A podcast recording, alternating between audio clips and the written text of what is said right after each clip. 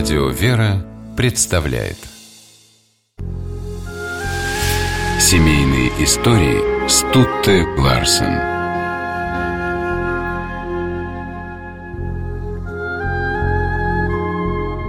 Даже в самом прочном браке возможны противоречия между супругами. Ведь подлинная любовь соединяет свободных людей, которые желают видеть во второй половине не копию, не отражение себя, а иную, уникальную личность.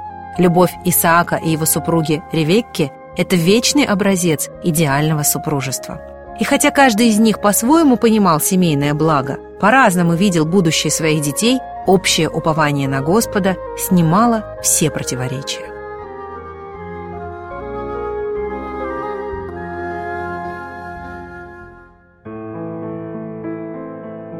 Они полюбили друг друга еще до того, как встретились. Может быть потому, что полностью доверяли своим благочестивым и практичным родителям.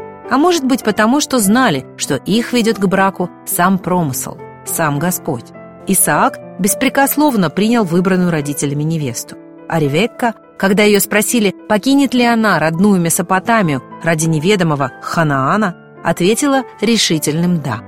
Однажды вечером Исаак вышел из дому, чтобы помолиться – и уже издали увидел приближающийся караван своего раба Елизера, который был отправлен в Месопотамию за невестой, и саму Ревекку. Она сразу поразила его красотой, а еще больше тем сочетанием внутреннего достоинства и благоговения перед будущим супругом, с которым Ревекка встретил его. Первое свидание жениха и невесты, влюбленность, радость общения были наградой за доверие к Богу и за смирение перед Его волей.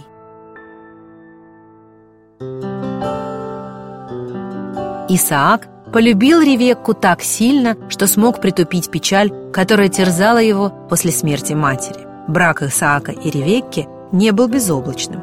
Долгих 20 лет у них не было детей, но супруги помнили, что и сам Исаак родился тогда, когда его родители Авраам и Сарра уже были в преклонном возрасте. Поэтому Исаак молился Богу о своей жене, и случилось чудо. Ревекка родила близнецов Исава и Иакова. Супруга Исаака нередко думала о том, какое будущее уготовано ее сыновьям. Она спрашивала об этом Господа и получила однажды ответ. От близнецов произойдут великие народы, и хотя Исав родился первым, ему суждено подчиниться Иакову.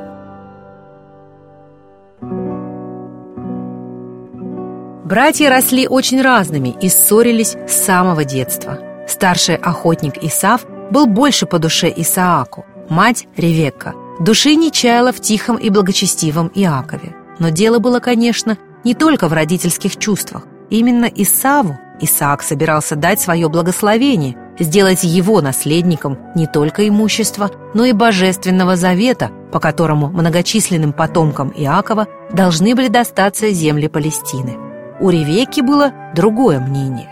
Она решилась на обман – и, воспользовавшись старческой слепотой Исаака, устроила дело так, что вместо Исава благословение получил Иаков. Когда обман вскрылся, когда отгремел гнев буйного Исава, Исаак ни в чем не упрекнул Ревекку и принятого под ее влиянием решения не отменил.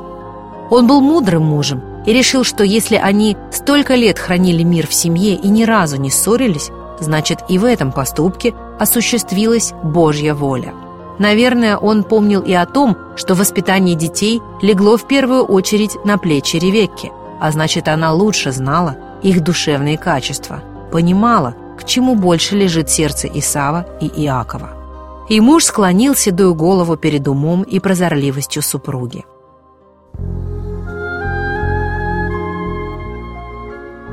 Дети Исаака и Ревекки помирились спустя 20 лет на похоронах отца. Каждый пошел своим путем, приняв свою роль в божественном замысле. Выходит, Ревекка в своем непослушании и Исаак в своем смирении оказались правы.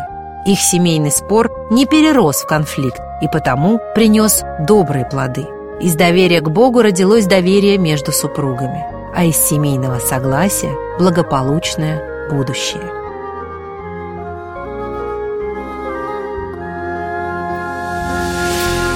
Семейные истории